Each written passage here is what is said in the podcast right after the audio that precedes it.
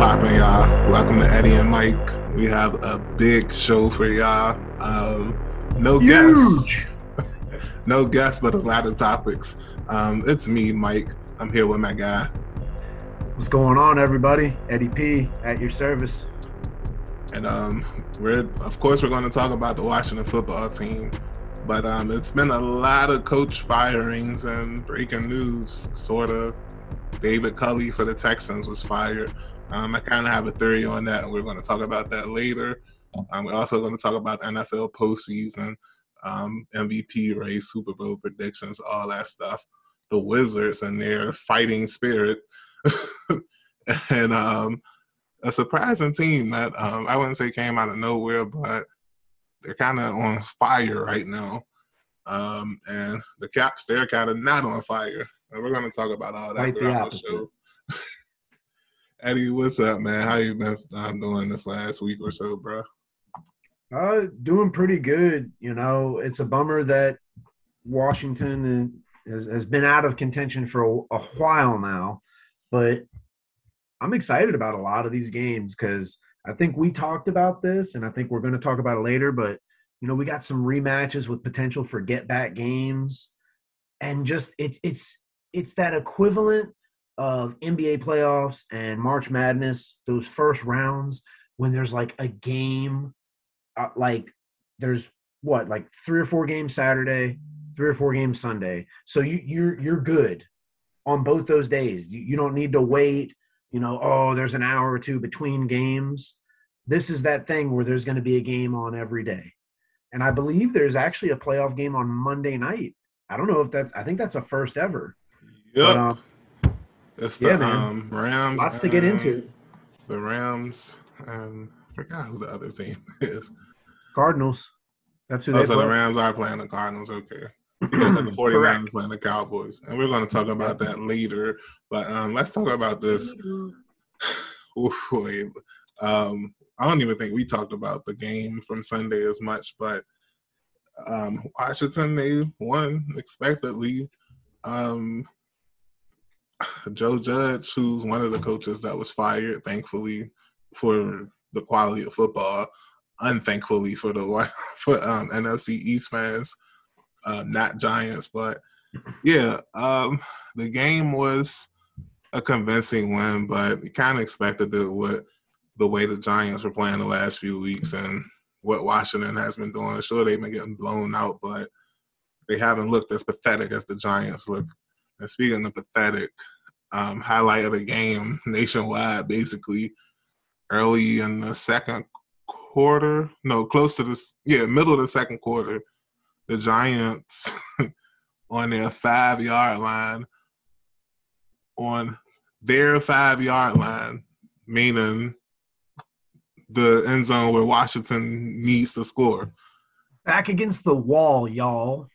Second and nine, quarterback sneak for zero yards. Third and nine, quarterback sneak for zero yards. And remember, I Like told y'all, right where they wanted us. I told y'all this is the middle of the second quarter, and they're running quarterback sneaks. Like that's all I need to say about that game. To be honest with you, Yeah, they, they did a perfect job of doing just enough to look sort of kind of competitive. You know what I mean? I'm a big TV guy. There's an episode of South Park where the kids get stuck in Little League and they don't want to play Little League anymore. Well, lo and behold, all Mhm. the other teams don't want to play Little League either. So some of these teams learn how to be bad. Like they they get skilled at hitting the ball right to the guy's glove and so forth. And it I, it, it it had remnants of that.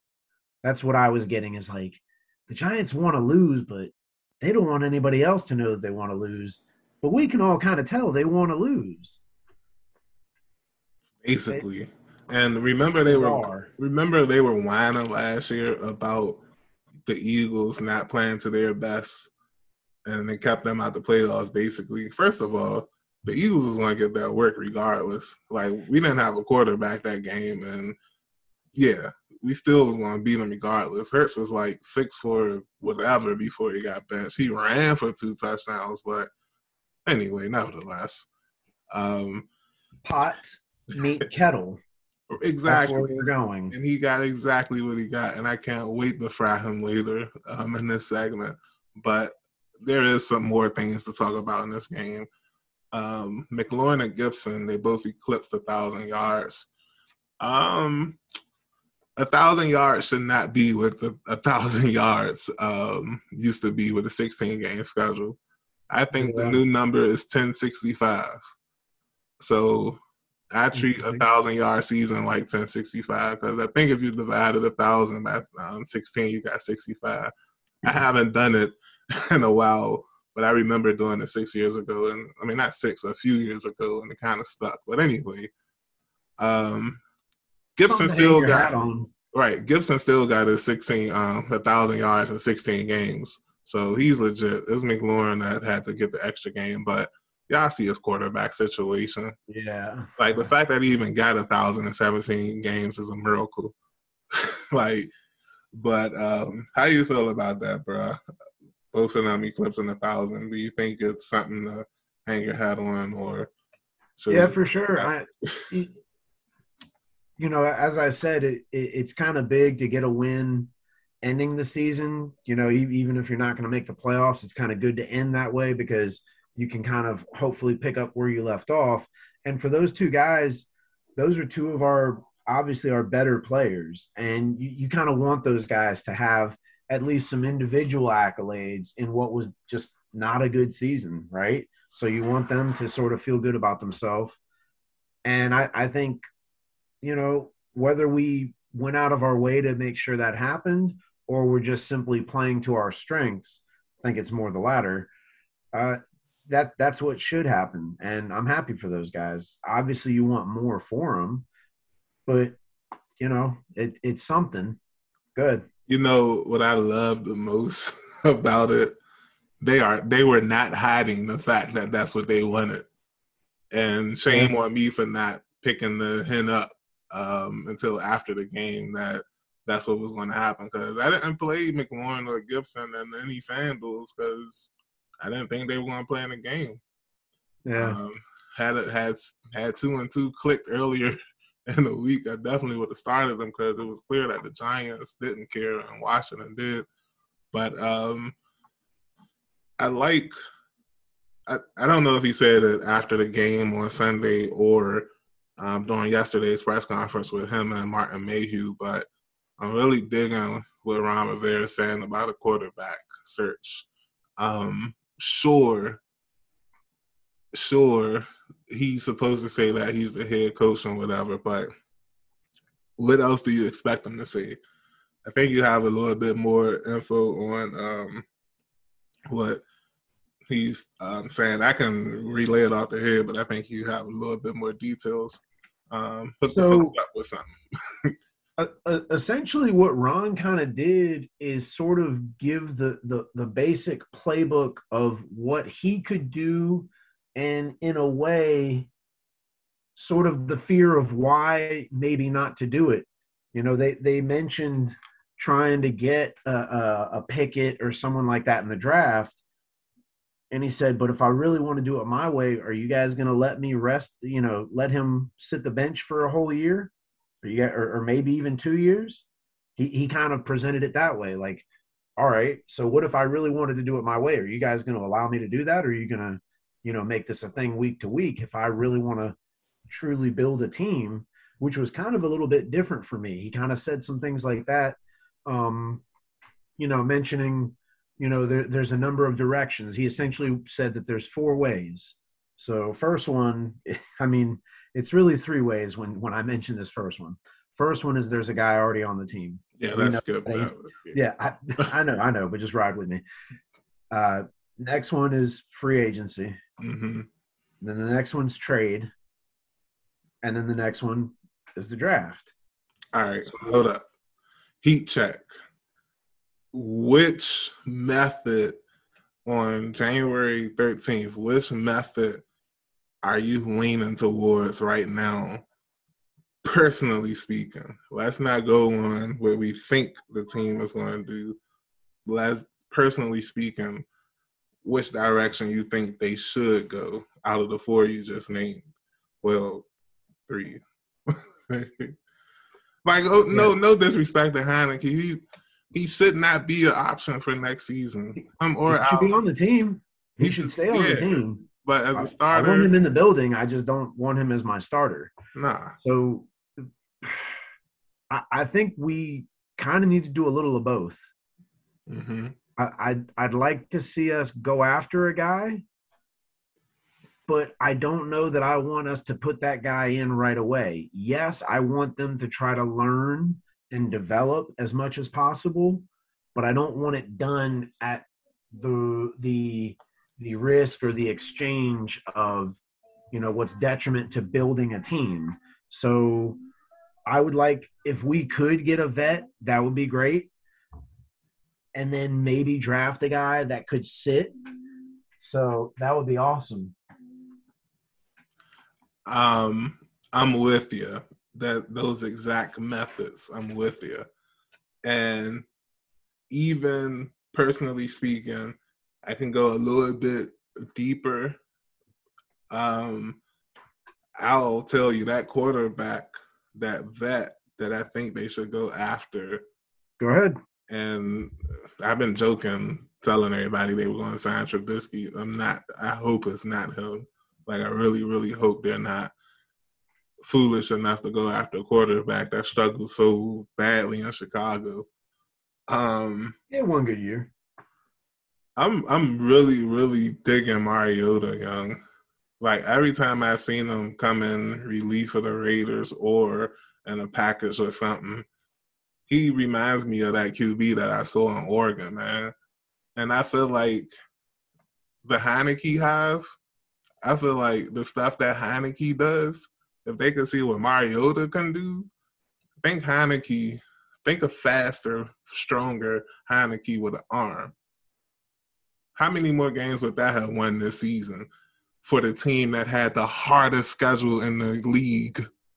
right? Still won seven games with him at quarterback. How many extra games do you think Mariota could have won if he was starting instead of Heinicke? Ask yourself those questions when you're thinking about who the Washington quarterback should be. If if you replace if you replace that quarterback with Heinicke, could they perform more or could they perform better? Here's my only beef with Mariota, and it's not about Mariota so much as about the future in general. So you typically want to have a vet that can assist a young QB, but I, I think it works best when their skill sets are at least somewhat similar.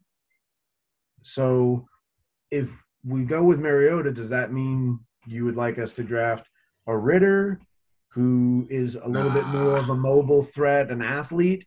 Because I'm seeing mocks that where we could be getting Kenny Pickett. Now, I don't know if that's just wishful thinking by a bunch of different uh, DC, uh, Washington football team fan based uh, pages and what have you, but I would love to have Pickett. He's big guy. He's got athleticism, but he can be a stand and deliver uh, quarterback as well. He's got a big arm.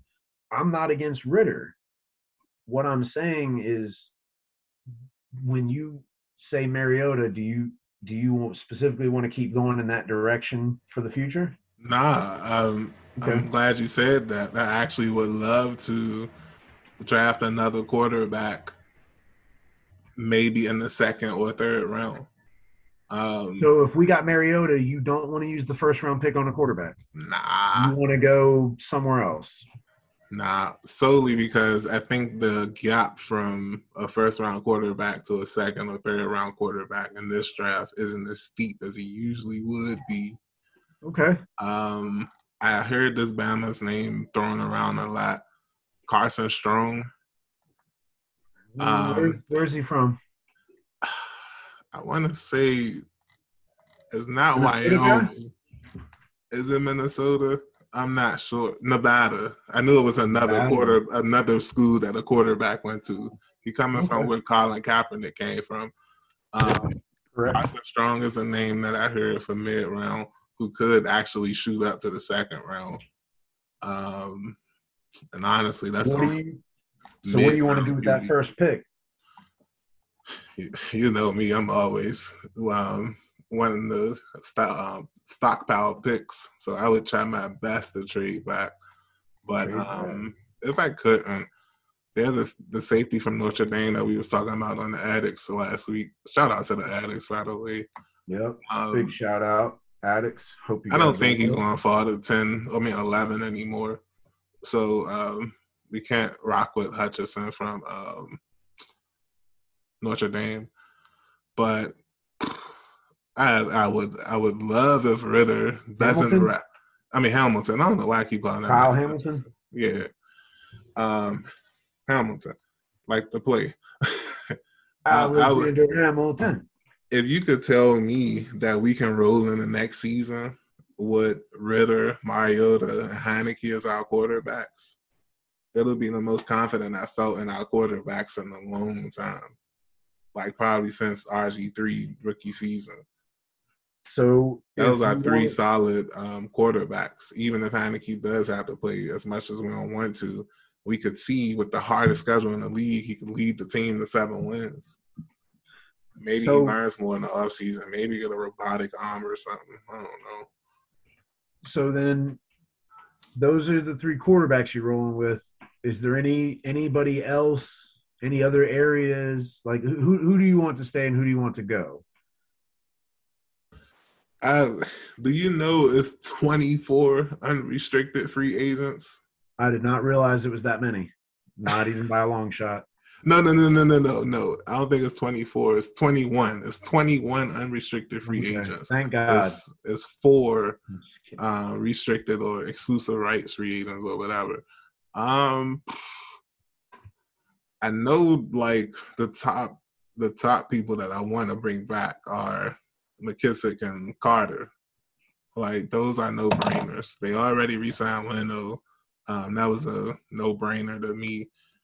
Um, they're going to bring back McCain, and the only reason I'm cool with that is because I heard somebody said, I think it was McCain himself or maybe one of the coaches, that continuity, communication, just overall familiarity in the secondary really goes a long way.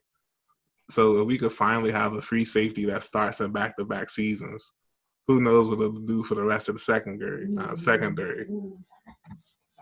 So what are you what are you thinking about maybe a Curtis Samuel or a Brandon Scherff? You want those guys coming back? I think Samuel signed to like a four year deal or something, so he'll definitely be be back. But um nah, not Scherff. Obviously I didn't even mention him and he was at the top of the list, I think, but it's no reason. What are you doing? You want to trade him? Sign and trade, or just let um, him walk? He's gonna have to walk, and we get a third third round comp pick um, for the 2023 draft. Okay. But, so um, yeah, he is not him. You want to move Wes over to the guard, right? Yeah, kind of have to, or um, hmm. Nah, I don't know. It's it's so far away. I don't even know. They could probably draft another guard in the mid rounds that's that happened to fall or something, and they like, oh man, I can't believe it's Bama fell to us. So well, who knows? I, like Cosmi, who thought we were going to draft Cosmi in the second round last year? Yeah, I wasn't ready for that, but turned out to be a pretty damn good pick. Wonderful. Yeah. Well, uh, before we move on, just uh, two little tidbits just something to think about, something to talk about for you guys uh, out there. Uh, first one, we'll go with uh, something kind of cool, something kind of fun. So we mentioned Gibson and McLaurin getting their thousand yards at their respective positions. This is Terry's second year in a row. So that's back to back thousand yard seasons. Can you name the last Washington football player at the wide receiver position that had a thousand yards receiving back to back? I I heard the answer. I probably would have gotten it, but it would have took uh, maybe I would say no more than four tries. I'm, I'm a I, I would think three, but I would say the fourth try would have got his name. But um, I believe it was Sir Henry Ellard. You are correct. My first favorite Washington football team receiver ever. That man was a beast in the nineties. Yeah, yeah, and, and you said it, the '90s. So it was like 20 years ago. think about that. We had Santana Moss on this team. We had Pierre Garcon on this team. We had DeSean Jackson on this team.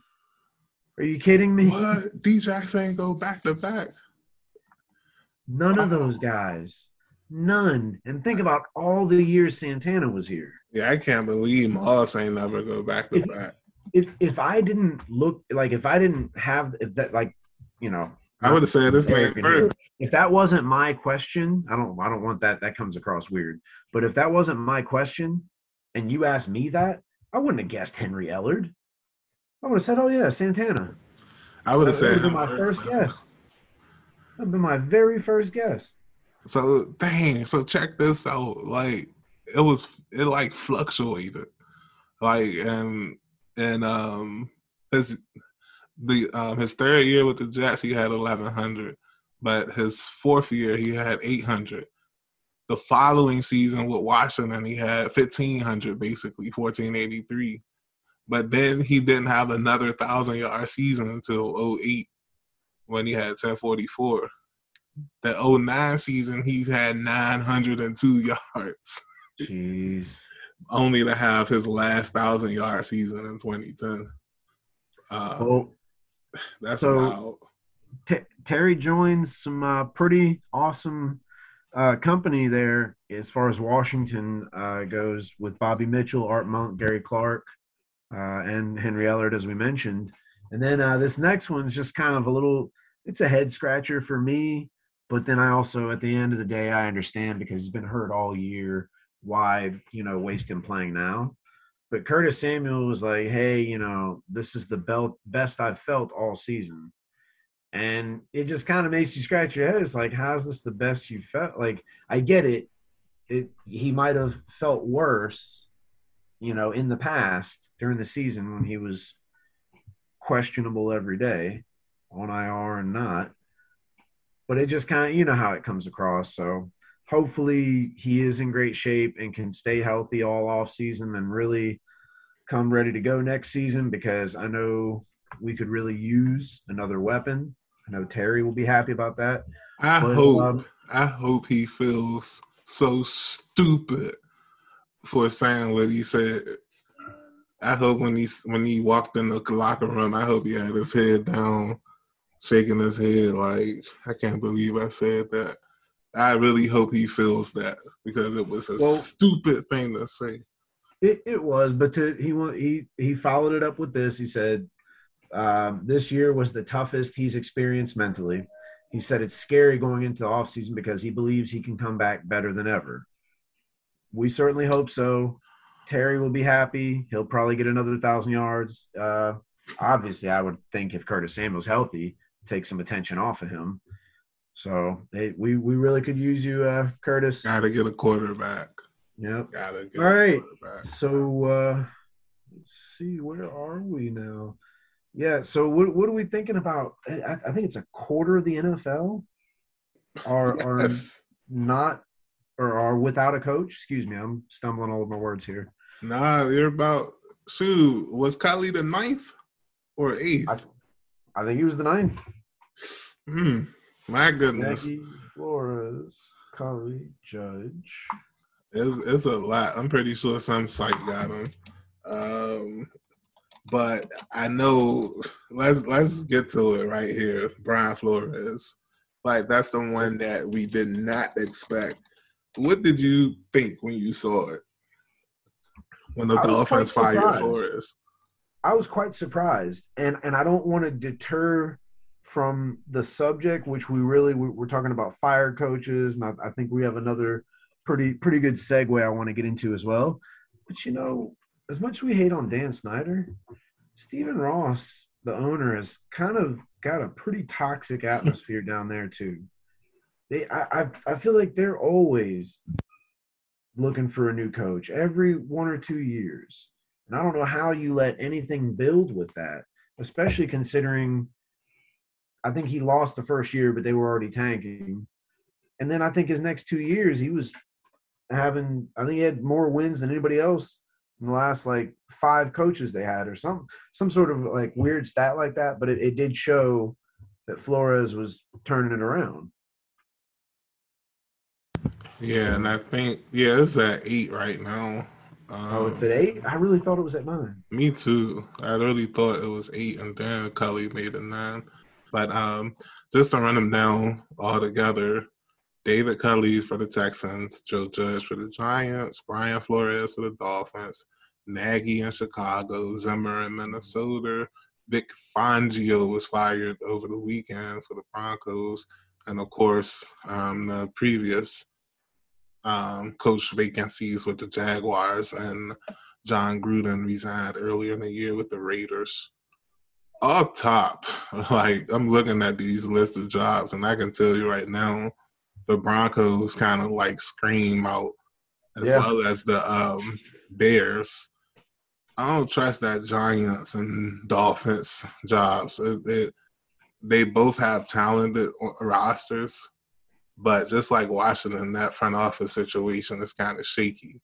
And I really feel like you're going to need a coach like an author- authoritarian like Ron Rivera in order to like get some control with that. I I agree with you, but I also don't see much wrong with the Raiders or the Vikings uh, teams either. I mean, Raiders got some good young talent, and I think the Vikings. I mean, obviously the Vikings, Jefferson, and um, why can't I think of my man's name right now? Running back Dalvin Cook. Can't believe I couldn't think of his name. Um, not sure what they're gonna do with Cousins. Then you look at the Raiders, Derek Carr, if they can bring him back. You got Waller. Um, that Hunter Renfrow guy seems to be just kind of solid, kind of um, timely, if you will. So those that look to me to be just as good jobs as uh, you know. I, I think the Broncos would certainly be the one seed. You know, honestly, I I could really make a case for a lot of these teams because the Giant, if Saquon's healthy, the Giants could actually be a, a pretty damn good because you know you coach in New York and you do it right, you're a hero for the rest of your life. You kidding me? That's that's like the one city, maybe other than like actually probably Chicago too. But I really what, what do you think? Like um, of, of all the teams in the NFL included, right? What's the place where you win just win once and you're a hero for the rest of your life? Um, probably out of the ones out of the entire league or the, the just the vacancies. Um, we can go vacancies, but then if you want to throw an entire league too, I realize it's flawed because there are teams that don't have a championship, so that might be taken into account as well. But uh, give, me, give me two answers. The vacancy. I mean, pretty much any team that's like thirsty for a title. So you can throw Washington, Chicago, Detroit, definitely. Well, I don't know. Well, yeah, Detroit. Um, All right, so hear, hear me out. Always this Dallas. This is this is what I'm saying, and you, and and I would maybe pair Dallas with the Giants. You think of the big market those two teams present, mm-hmm. right? Like the same same way with Philly. What's what's my guy's name? Peterson. He he played there, and then he wins them a title. But the way it ended was kind of shaky, so I don't know. I well, that, that's a very good point. But before that, he would have been. But the Giants, they haven't had a championship in a while, and Coughlin. I mean, well, no, excuse me, you're right. But but what I mean is like think about it. The way Coughlin was, he was nothing like Parcells. He wasn't the media darling, even though Parcells didn't get along with the media. So it, it, the other answer I'd give is the Buffalo Bills, just because. Oh yeah, definitely. Just because they don't have one, and the way that city is. Like they're they're a loyal is. city. Like yeah, still yeah. bank with Rex Ryan. It might not end it. Um, a lot of tables would be broken that day. They win win a championship. It might not. Um, the the thing with Rex might have ended badly, but they still even bang with him. So, yeah. Um, imagine the McDermott won the title. Like they would, they yeah, he would be lit. I don't know, man, because I'm I'm not. I don't want to be like a race baiter, but same time, I'm trying to find, try to look this thing up. I saw this thing that kind of bothered me, and it was like talking about um what was my man's name that used to coach? He coached Detroit, but then he also Caldwell. Coached, yeah. yeah, he definitely had a bad. Well, and, um, and, and the way Tomlinson has been like quote unquote under fire this year, You look at how terrible Ben Roethlisberger is, like just awful. And that man hasn't had a losing season. And you've only had two or three other coaches besides him. I think two. And so, do you think it's a double standard for coaching for minority coaches compared to regular coaches? A little bit. Because remember, um, Culley, he's a minority, and he was just let go after one season. Granted, we kind of all felt that that was like a placeholder or whatever. But well, um, it's it's like, and I and I got to give credit, even though you know I usually am not a fan, but uh, Funny Danny uh, kind of used the term, said he was hired to be fired. Pretty much. And it and it's it, it kind of says everything you need to say. So I get it, and I don't mean to. Like I said, I'm not trying to be a race baiter or you know, brown nose the black community. I don't know. To me, that just kind of yeah. Anyway, I'm not trying saying. to do anything like that either. But it's just something I know. Like I mentioned, you know, why is Mike Tomlin coming under fire? He won you guys a championship, and you know, to be honest, you know, most of the time I'm not big on press conferences. I know most people want to check it out, see, you know, have have these guys explain themselves, quote unquote, if you you know think you're going to actually get, you know, a candid response, or, or you're you know hoping to see him flip out or something, right? But Mike Tomlin, like when he speaks, there's something about it. He's he's very um honest, uh, professional, um, assertive, and and just a leader. And you you just can kind of tell that he doesn't take any crap, but you know he he treats his players with respect, but holds them accountable. And I I think that there's just especially in today's world that, that that's not appreciated like it should be and especially you know he gets the job done too it's not just like oh, he's just good at talking to the media. He's he's right. a good coach too. And it just kind of pissed me off because it's something I've noticed. You know, like how, how many times do you see uh, what's my man's name in Kansas City? The enemy, the offensive coordinator. Why does that man not have a job now? Now maybe he wants to stay there. If if that's the case, then I you know we can remove him from the conversation. But you know why why do some of these guys keep getting a go round? You ever notice that some of the same guys keep popping up in different places, and it doesn't make any sense. It's zero. I I think it's definitely something fishy when it comes to minority coaches and their ten years with their teams. Um, you like, do you really have to be a Mike Tomlin or a Tony Dungy and win over 500% of your games every single season in order to um, be a coach. I mean, how would you feel? Like we seen coach, we seen white coaches get fired early, um, like the Bama and Arizona. Um, oh no, Steve Wilks is the coach there. So no, yeah, I, I was waiting for you to say who because I was thinking like, what, what, where is he going with this? I one? was thinking about quarterbacks. Uh, um, Rosen. Uh, Rosen, yeah. Oh, shoot, hey, Wilks was. He should, I, he should be on the um, coaching block soon too. I give you an example, and it kind of can look like you know, especially now with the trouble he got in, that I'm maybe in a way piling on you know, Jon Gruden gets a lot of credit. And I, I always liked him as a coach because I like, you know, our Redskins weren't that good then, excuse me, formerly known as. So I would kind of hope, you know, Raiders made the playoffs. I think the that was the year the Ravens won the Super Bowl. I was like, oh man, Gruden, he's fiery. I, I like that guy. You know, he gets a lot of credit for that Buccaneers Super Bowl team that Dungy put together. You know, Dungy coached that team up. You think about it, that's Dungy's team. I, I maybe no, I think Keyshawn was there when Dungy was the coach too. And Dungy had them close, but then they want to get rid of him. And I mean, hey, it worked out for Dungy. Went to Indy and everything, got a Super Bowl. But just just that point alone, like what what was he doing so wrong? That team, Sapp, Brooks, Sometimes I'll I think with Dungy, it wasn't a race thing. as much as the Bucks just probably wanted to change the scenery because he had been there for a minute and they weren't, you know, getting over the hump. Um, it just was fortunate for them that Gruden won the Super Bowl like that next year. But at the same time, though, um, yeah, minorities do get the short end of the stick and everything. So why should I be surprised that it's a double standard for NFL coaching?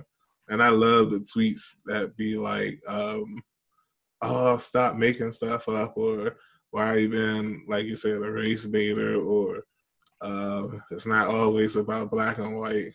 Sure, it might not be, but I mean, let's just look at the facts. Like, let's just take our emotions out of it. Look at the facts. The facts are the facts, like Sinbad said on a different world. The facts are the facts. How much that Rooney rule is being enforced, you know? Because remember, like right when it, right when they first kind of um, implemented it, that they were really enforcing it, and you know the um, can't remember my man's name, uh, the guy for the Lions, uh, Matt Millen. He's getting fined and losing draft picks for violating the Rooney Rule when he hired uh, um, my guy, my guy Mariucci, the Mooch. I forgot um, he was there. Yep, and it, so it seemed like, oh, this is cool. This is a good idea. You know, hopefully this will help. You know, bring about some change. You know, it's a start. And I, I just kind of wonder now, like if that's one of them things where they kind of like did it for a while and then sort of just kind of when no one's looking, like, yeah, let's just go back to what we were doing. Makes me wonder.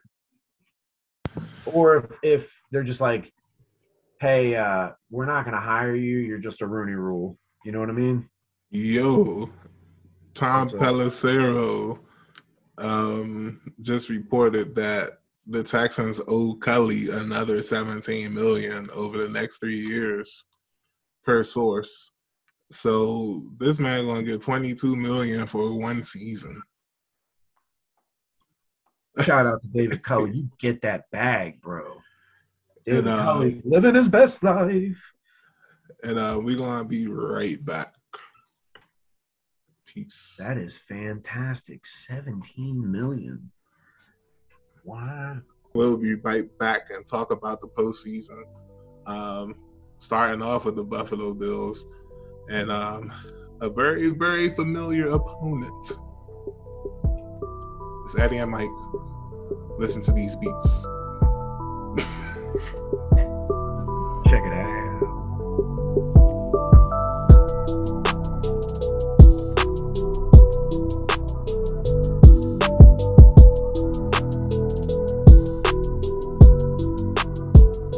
right, and we're back talking some playoff football, talking some NFL awards, predictions for all.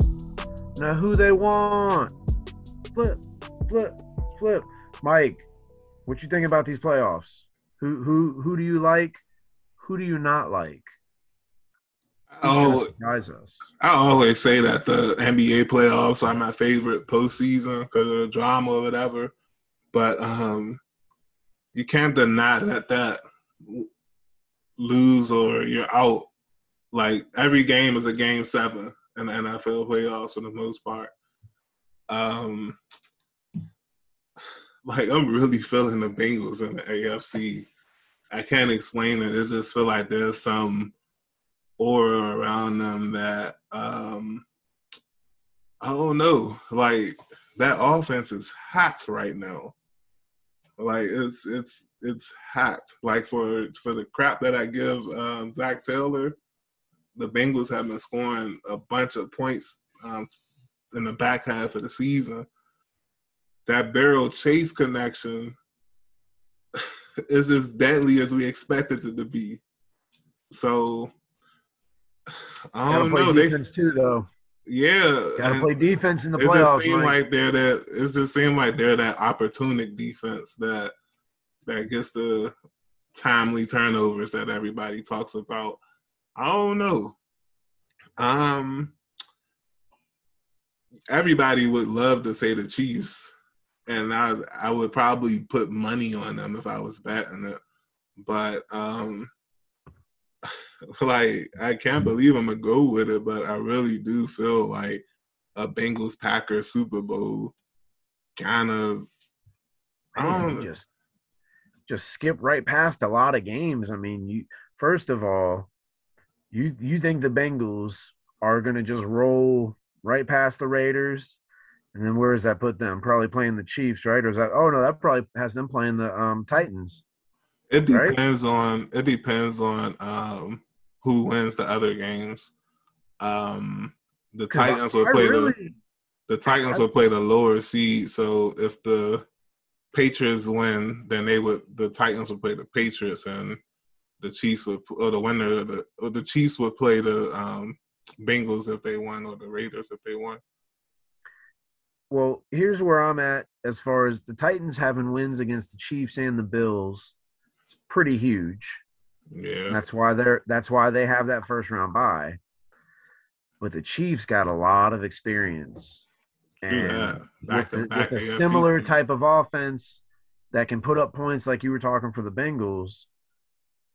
And you look at if Josh Allen keeps playing the way he's been playing the last two years, I wouldn't be surprised if the Bills get hot. I, don't wanna, think anybody I wants to bet against the Patriots, though. I don't think anybody wants to get bet against the hoodie. They've so been kind of I, That's what I'm liking is that I look at these matchups, and I mean, who knows? Steelers might surprise some people, but I really think it's going to be the Chiefs in that game. Mm-hmm. But I look at all these matchups this upcoming weekend, and I see nothing but great games. Other, other than the Chiefs Steelers, that's the only game that I think would kind of maybe turn up, turn uh, into a blowout. All the others, man, Cowboys Niners, mm-hmm. I think that's going to be awesome. I think uh, Rams Cardinals. I, I, think Eagles Bucks could be pretty good, just with standpoint of like who's going to be able to play for the Buccaneers. They're missing everybody. True. Gronk, Evans, and who? Ke'Shawn Vaughn, their fourth or fifth string running back. And I'm gonna be real, like the Bucks defense has been suspect the entire season. The Eagles are kind of getting healthy at the right time on offense. Their They're defense praying um, that Lavonte David can come back. We saw firsthand how their defensive line, talking about the Eagles, how their defensive line can disrupt the game um, that Bama Josh Sweat is nice. Like every game I've seen him play with the Eagles, he's made an impact play. So, um, yeah, you're exactly right. That Eagles Bucks game does scream upset alert to me. Yeah, get a good push up the middle. That's how you beat Brady, right? Remember those Giants mm-hmm. teams that beat him uh, two different times during the early 2000s? What'd they say? They got pressure right up the middle in Brady's face. It's not about that pressure from the outside or exotic blitzes and coverages, pressure right up the middle, right in Brady's face. Um, I'm not going to be. Well, I guess I am. Well, I understand the Packers' history in NFC Championship games, especially with Aaron Rodgers. But I'm just like looking at the other teams, they kind of have some fatal flaws. And I think their fatal, well, I think every team has a fatal flaw. But I think their fatal flaws are easier to arrive to than the Packers. Like pretty much, if Aaron Rodgers doesn't like not play, the Packers will have a chance more than most teams. Um, like let's say if like the Bucks, they already struggling with Brady at times. The Eagles' Hurts ankle is still banged up a little bit. The same with Dak and his injuries. Like those injuries aren't like 100% gone. They're still there. Um, and like that's just talking about the players.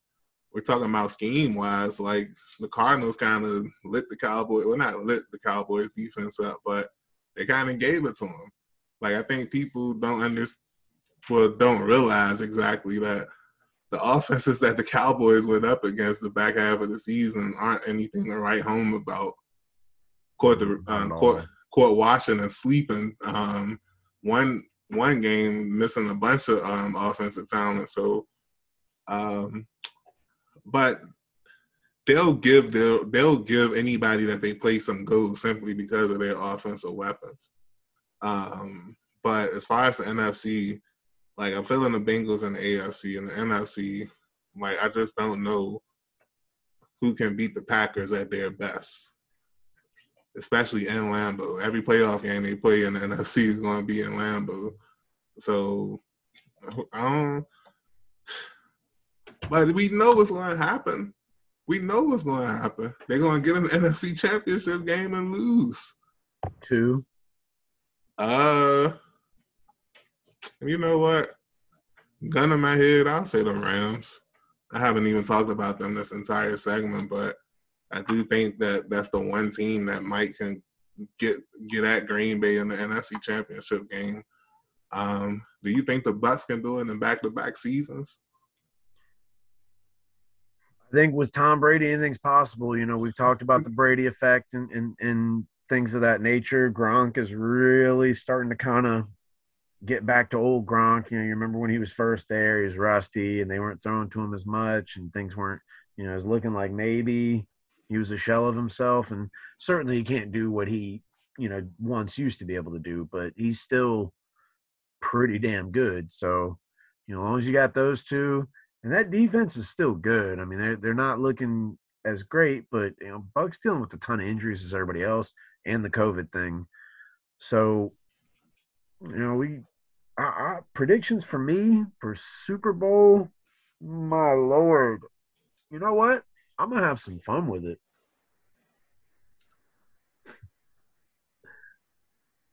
Patriots, Bucks.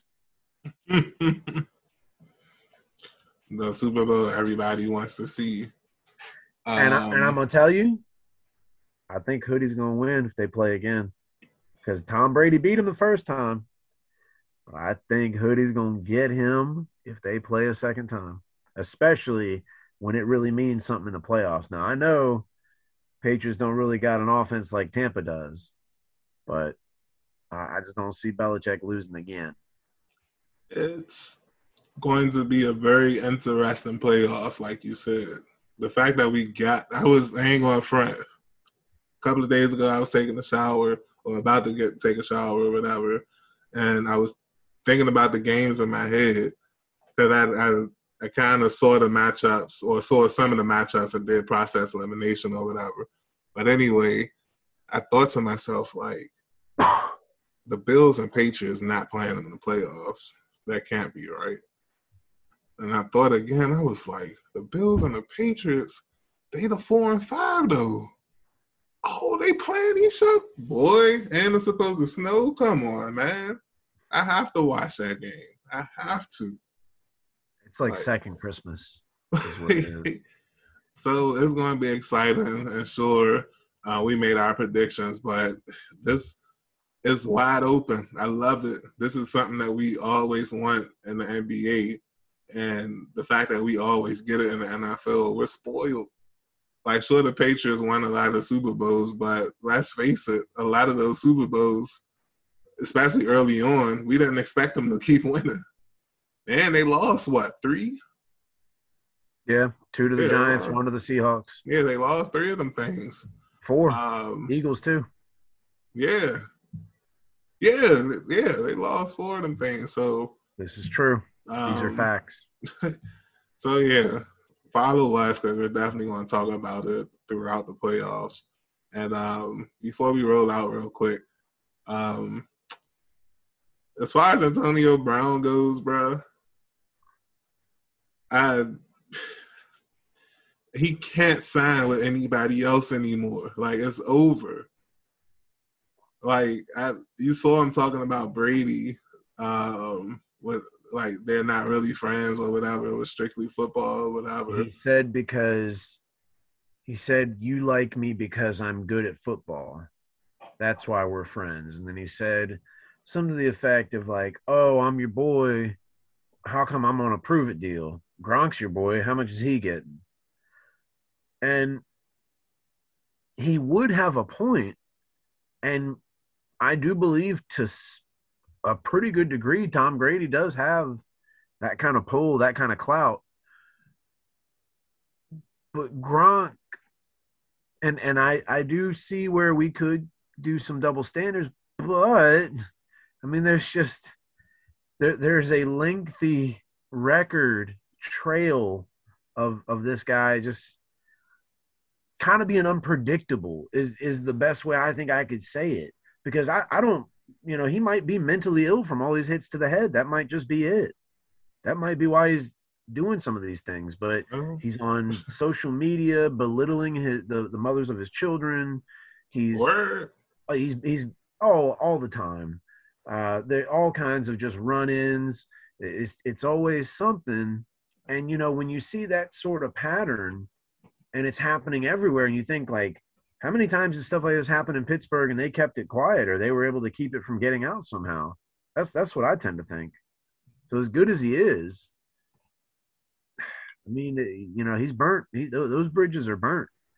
But um, I, I'd rather, you know, we were talking about the playoffs. I'd rather kind of try to keep it positive and, uh, you know, maybe talk about like MVP, defensive player of the year, stuff like yeah, that. I just wanted to get that out of there because um, it's an interesting topic, but at the end of the Well, day, And you know, I- I'll do you one better. Here's here's a prime example, prime example of just stuff that doesn't make sense. So what, what's he upset about, right? Is that they weren't throwing to him, and they weren't trying to let him get his stats. That that was alleged.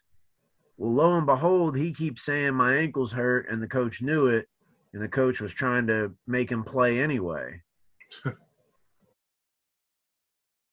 I mean, that that's your your job is to play football. You know, if he's truly hurt, I get it, but why was he suited up then? all I'm gonna say, like, this is the, my final thing on it.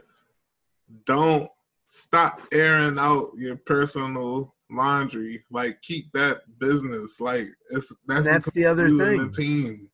Like, we keeps don't doing that do everywhere that. he goes. Exactly. Why would anybody want to sign him? You know, if he didn't have that fake vaccination card, he probably would have met all those incentives too.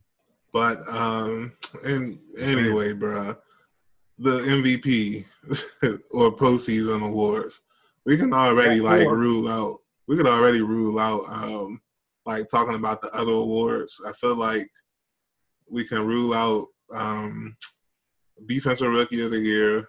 That's going to Parsons. Um, defensive rookie of the year. It's not Diggs. it could go to T.J. Watt.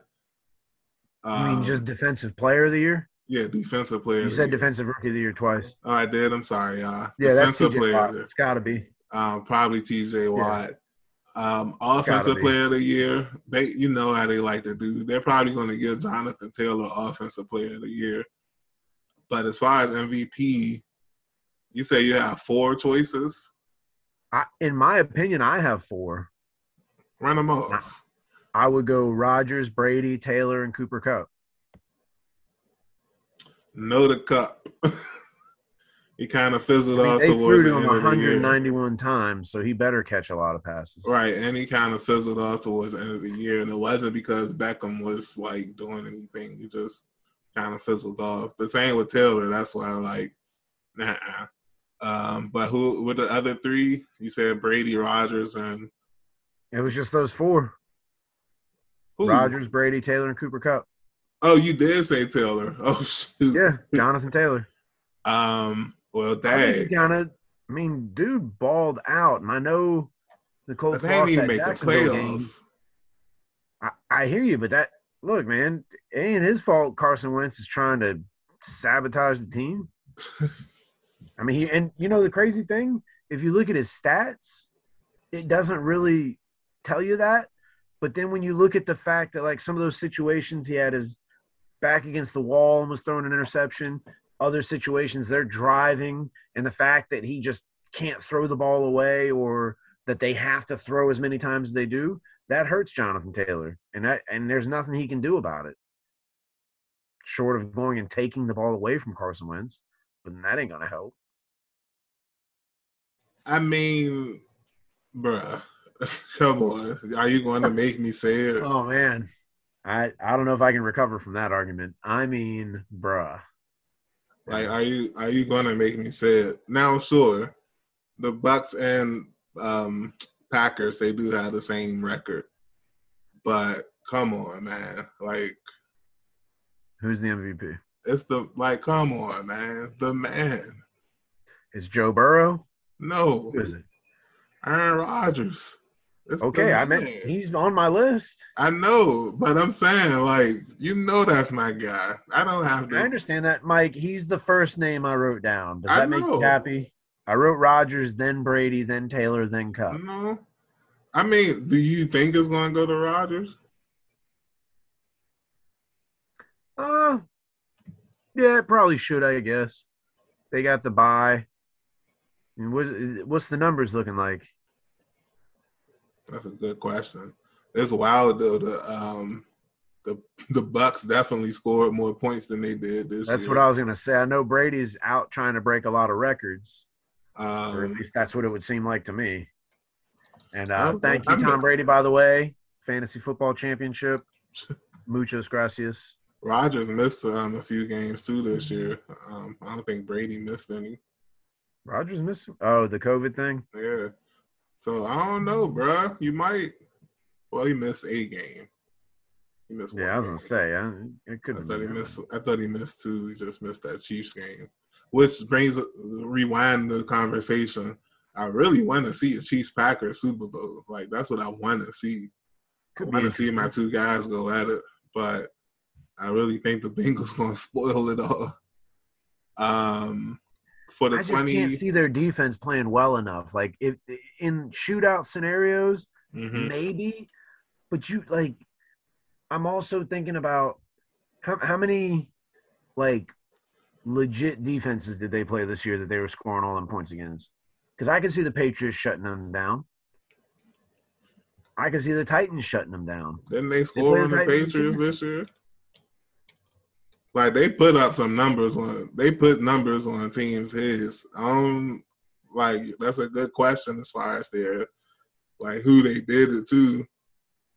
Uh 41 on Pittsburgh, 32 on the Raiders. the Chargers put 41 on them. Uh, they Chargers put 40, 4,000 yards. They put 41 touchdowns the Bengals put 41 on the Ravens and 34 on the Chiefs. Um, yeah, they.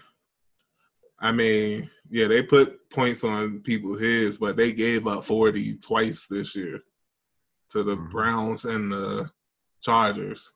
The Chargers, you would expect. The Browns, mm, oh no. I'm trying to tell you.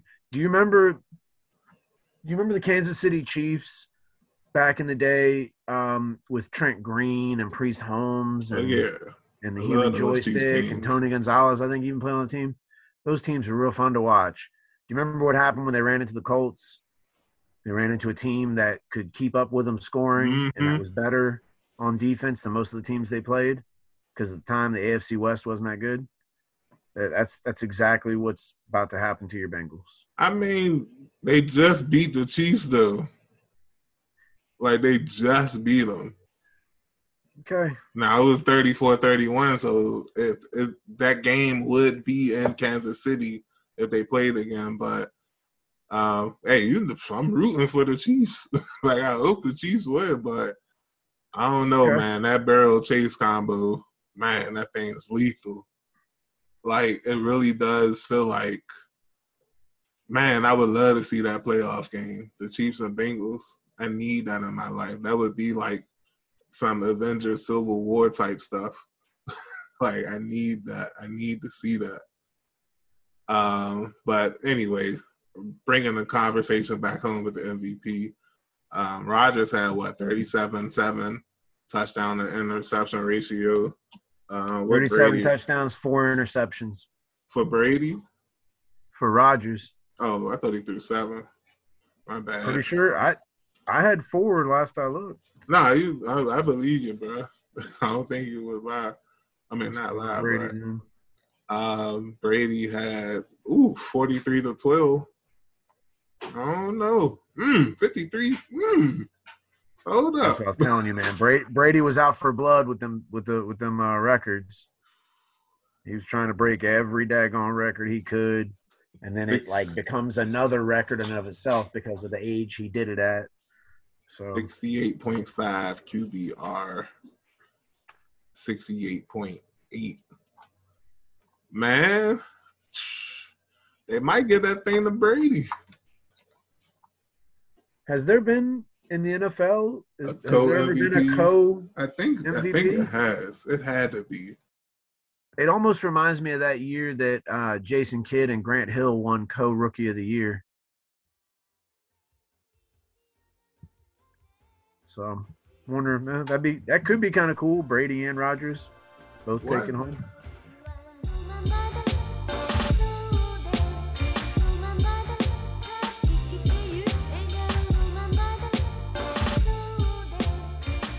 How about them whiz kids, Mike? Um, they won their last. Did they? No, I don't. I don't know. Three. They won their last three. They beat the Magic, then the Thunder, then the Magic again. Oh, shout out to the Wizards. Um, And bigger shout out to Kyle Kuzma.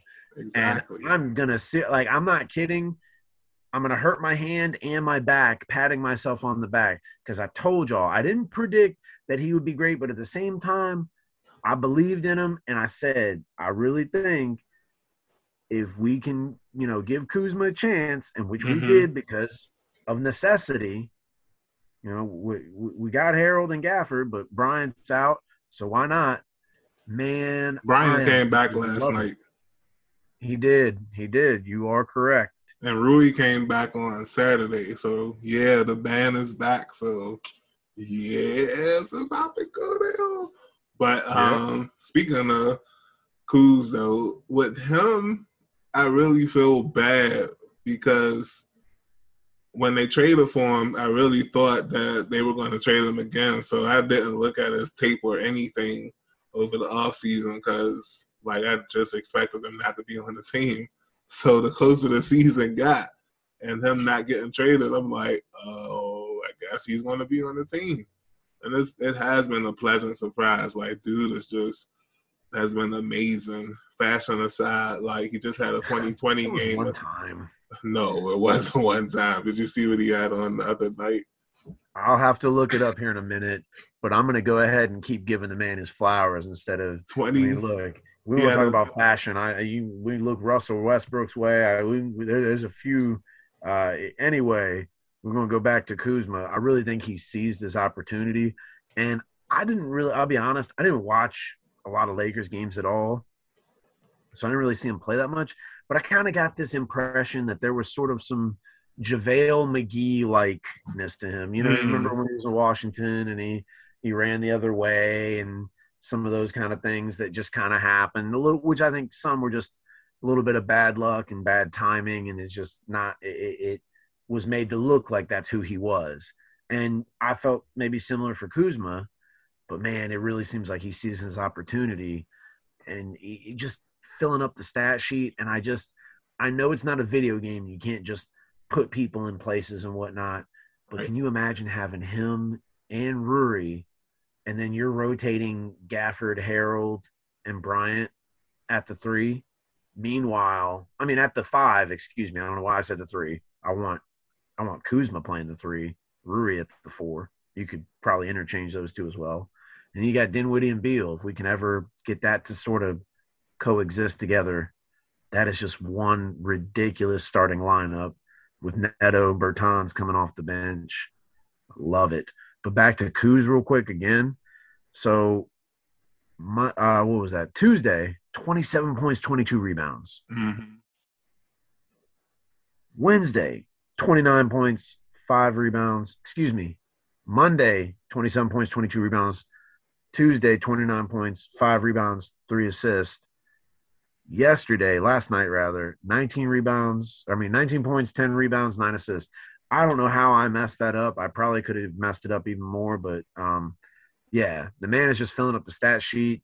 And I think he had a chance at getting that 10th assist, but Kispert passed up an opportunity to shoot when Kuzma Oh gave my it to him. god. Yeah, those kind of suck. But man is seizing the opportunity, all fashion, whatever aside. So Shout out to Kuz.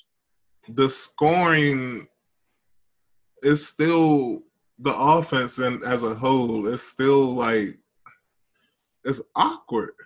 Like it's just it there's no there's no rhythm. There's no like we know Beal can score. We obviously saying that Kuzma can score. The clog is Dinwiddie. Like I don't understand. At at some point, he may have to become the sixth man. Like he may have to start coming off the bench and scoring on his own to get a rhythm or something because you can see the difference between the way he plays when Beal's on the court. I mean, when Beal's playing the games that he's not playing. The team is still like seven and two in games without Beal this season. I would love yeah. to see Dinwiddie stats now as far as scoring in those games, but and Beal has definitely stepped it up with his distributing, his right. assist game. You can see it. He's really showing another side um, of, it, of his skill set, his repertoire, and it's it's kind of refreshing to see, really, because it seemed like he was doing a lot of scoring, and and we we needed him to in a way as well. But you want your superstars to kind of elevate the team around them as well, and and while that can often be a very tough task, Beal is rising to the occasion, so that's awesome. I don't know that I don't want to say it's totally Dinwiddie. The thing I think we need to do is find ways to play together a little more because oftentimes it seems like unless we're doing one of them things where Bertans runs all around to get open off some screens, we're not really doing anything like team wise. It's just a lot of make a couple of passes and let somebody shoot a three or do some one on one stuff. And maybe that's kind of where the NBA is headed as a to- as a whole. But um, it's definitely something I'm noticing with the Wizards. We got to come up with some some plays, some some good you know movement off the ball, with the ball, all that stuff. Um, and uh, we say all that to end with this story regarding the Wizards. Um, yesterday, was it yesterday? I think it was. Yeah, yesterday. And been a report of the little fisticuffs in the locker room between teammates. Um, Octavius Caldwell Pope, I mean, Kentavious Caldwell Pope and Montrezl Harrell. Um, they got into a physical altercation, according to um, my man Shams from the Athletic. Um, they swung at each other and had to be separated. And who knows what happened once they got into the locker room? But um, Quinton Mayo, uh, Wizards reporter extraordinaire. um, he said that he saw it and didn't record it because I mean report it because it was just two men handling their business. And honestly, I kind of like just see it as that. Um, like we saw the we saw the last possession. It was a dumb possession, especially on KCP's part. Like it was a dumb possession.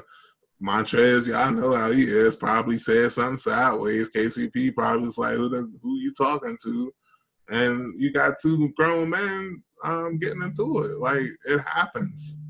They probably was um, they probably was at stadium later on in the night, like um, getting some lap dances or whatever. Like, come on, like it's not. I don't think it was that big of a deal. Kind of why I didn't even lead with it because like Quinton Mayo says, just two grown men handling their business. It was a heated moment. Um, maybe they do have some prior beef in LA, but once again, that's just two grown men handling their business. It's none of our business. It didn't happen in the flow of the game. It happened in the locker room. Now, I'm not going to um, fry my man Shams for reporting it, though. I mean, it was a juicy story, and he um, he he said it we talked about it, and I mean, it is what it is. Um, Quinton Mayo's he has his reasons for not reporting it. Sam reported it, and um, yeah, like I said, it is what it is. Yeah, far from Gilbert Arenas and Javaris Crittenton, far from that that type of scenario. And thankfully, you know, it, it, could be similar to Allen and Payne's little sideline kind of exactly. thing. Which, if you notice, but before I said anything, uh, like it's already gone away. Judge tried to bring it up, and I think he tried to bring it up just to like further ensure that we would win because I, like I said, I think they were trying to lose. like in a you know a weird way that was telling but not telling, whatever. It's just two guys, you know, who knows, you know, something that maybe boiled over from practice, and then this this was just kind of the the climax, if you will, and then hopefully that, that's it. Now it's over. And if anything, maybe it's one of those things where in some kind of like weird, you know, tough guy type of thing, like this kind of helps them understand each other better, which could lead to better play. I, I don't know. I like to do that. Try to be positive, silver lining, and all that stuff. So the Magic don't beat the Wiz. I don't know about nobody, but three in a row is nice. Got to start getting some wins to get some better competition, though. Magic twice and the Thunder. I believe the next game is against the Trailblazers, according to my Amazon Echo, as I walked past it earlier this today. well, it's a Damian Lillardless Portland Trailblazers. I believe he's out for at least eight weeks or so. Mm. So I did see that, and definitely. Um, but hey, that doesn't mean we're just gonna go in there and win either. Right. It would be very DC of us to go there and get whipped. And speaking of the West Coast, that's a good transition to the end of this segment. Um, on the basketball world, the Grizzlies are scorching right now, and they're not just like it, it doesn't seem like it's a fluke. Like you name a good team, they got taken out by the Grizzlies over the last um, what we're talking 20 or so games. Um, I think, yeah, even the Suns got some of this. um, they just beat the Warriors in their last game, but no one Grizzlies is safe from the Grizzlies. Not even children. We're talking 20 and 4 in their last 24 games. We're talking if your child wears the opposing team's jersey in the front row and thinks that Ja Morant is about to high five them, you got another thing coming. No one is safe. They, I mean, they and it, it's it's so crazy. It's it's like a no name defense, right? Can you name? I I think I can name two, maybe maybe three players on the Grizzlies. Ja Morant is a given. Jaren Jackson because I, I I dabble in the fan dueling. If you catch my drift. And then I think they got uh, the, the cat from Oregon. Is it Dillon Brooks? I think he's a guard. Yeah. Kind of a, a defensive guy, Dillon Brooks and that and I, am not kidding. They might have guys that I know but didn't know played for the Grizzlies. If that like Steven Adams. That's right. I did know he played for them because of the fan dueling that I mentioned. I just forgot because in my mind, Steven Adams is still on New Orleans or Oklahoma City. So I wasn't even thinking of that. Right. Um, yeah, shout out to Taylor Jenkins. He he got them Bama's balling this year. Um, and see, I don't know who that is either. That's their coach, but I I never heard of that guy. Um, he came yeah, from that's what's cool. I think he was the Bucks assistant head coach. If it wasn't the Bucks, it was the um, Hawks. But it was one of them teams okay. coming from. Nice. But, um, nice. Yeah, like powerhouse they they've been steadily increasing their win total since he's been there. Um, I I don't know, like it's it's the basketball. Like teams go on these streaks all the time. I remember back in 2017, the Wizards like went undefeated in February or something like that. Um, yeah, but I feel like this how, was going on last year too. With the Grizzlies, yeah, I, I do vaguely remember like they were being hot. I mean, I'm not gonna like rain on their parade or anything and say that it doesn't matter because 20 and four out of that that's impressive. But it's hard to not think about what can happen in the postseason.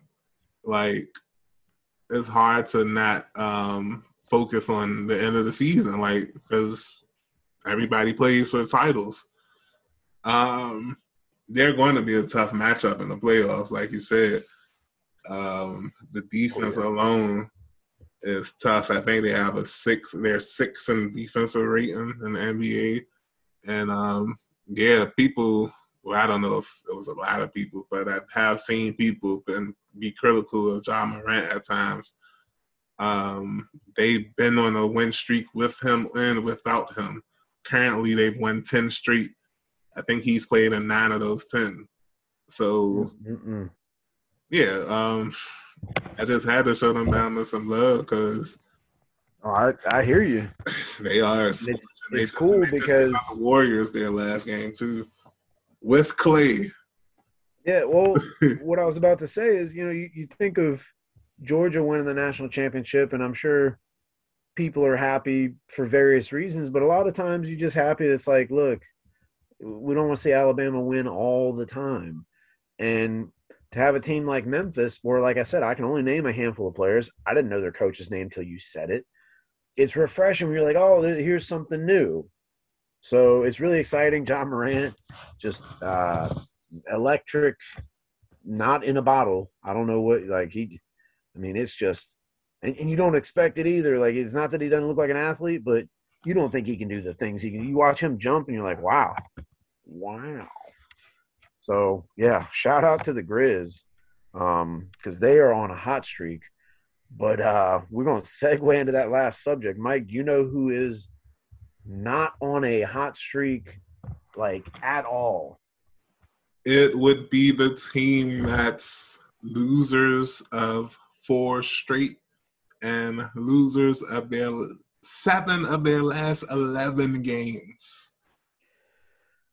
Oh, you know, you, you hate to see it because for a long time, the Washington Capitals were the one team that we could hang our hats on. The Nationals were new. And so, obviously, with young guys and, and holdovers from other teams, they, they, they weren't it. Wizards, depending on what year, they they they definitely weren't it, but you know, sometimes they were not as close to not being it.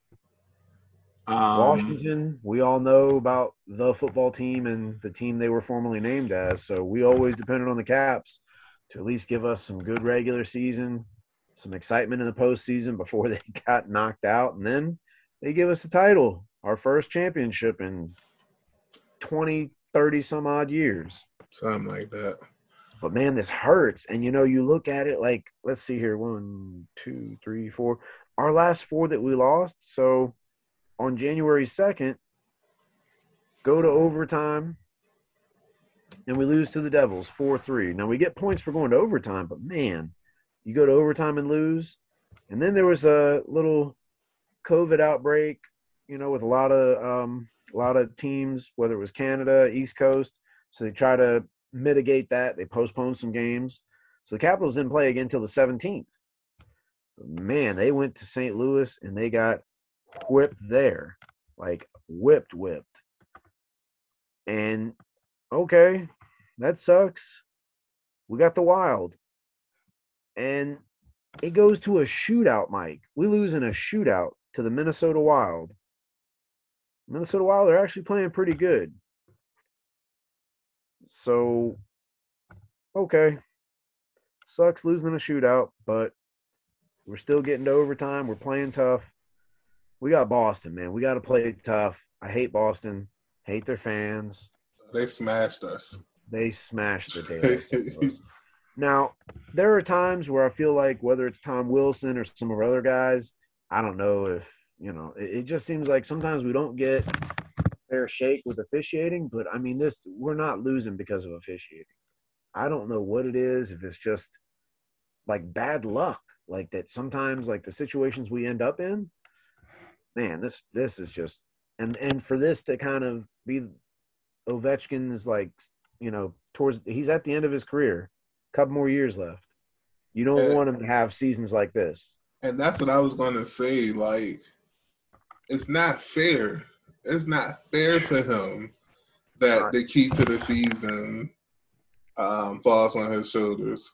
But it's the truth. Like we're gonna go as far as he goes, and um, luckily he ain't Roy Kent.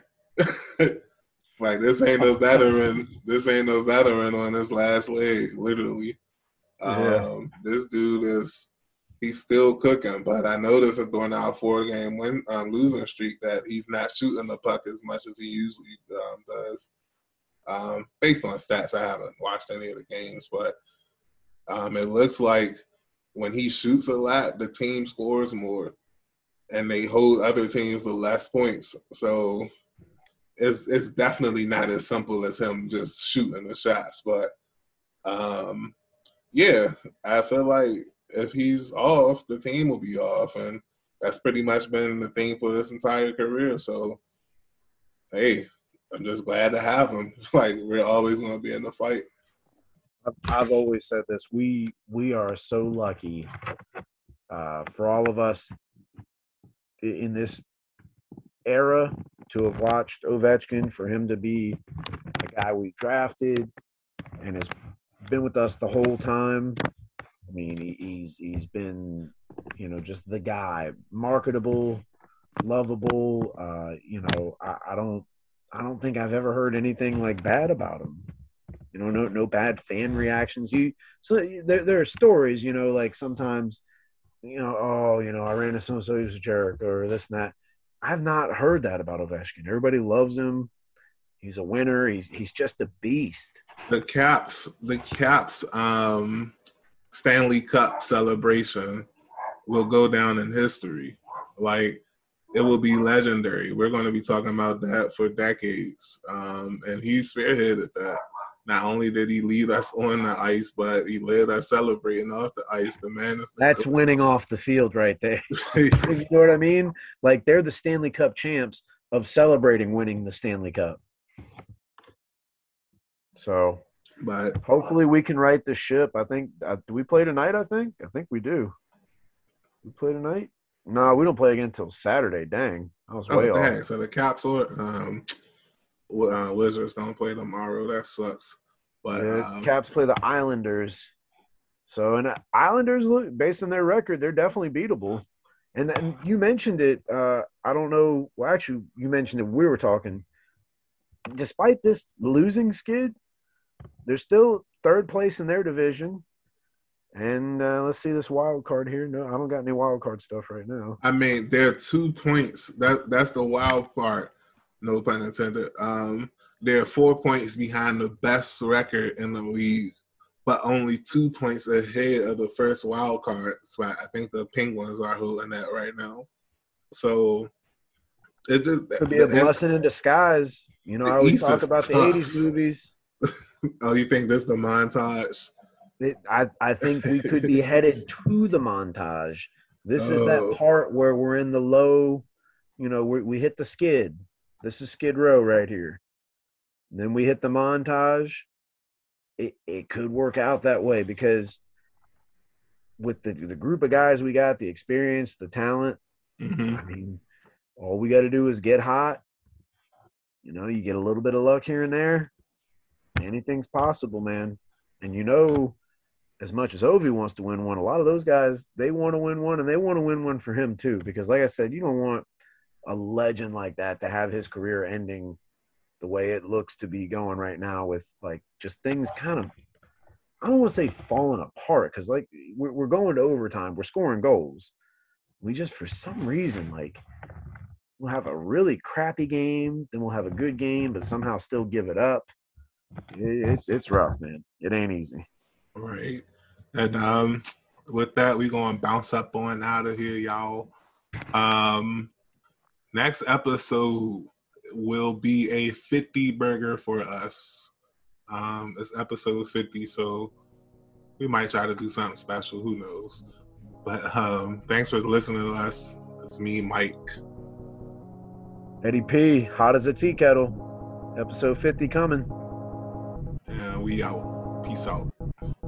Peace out.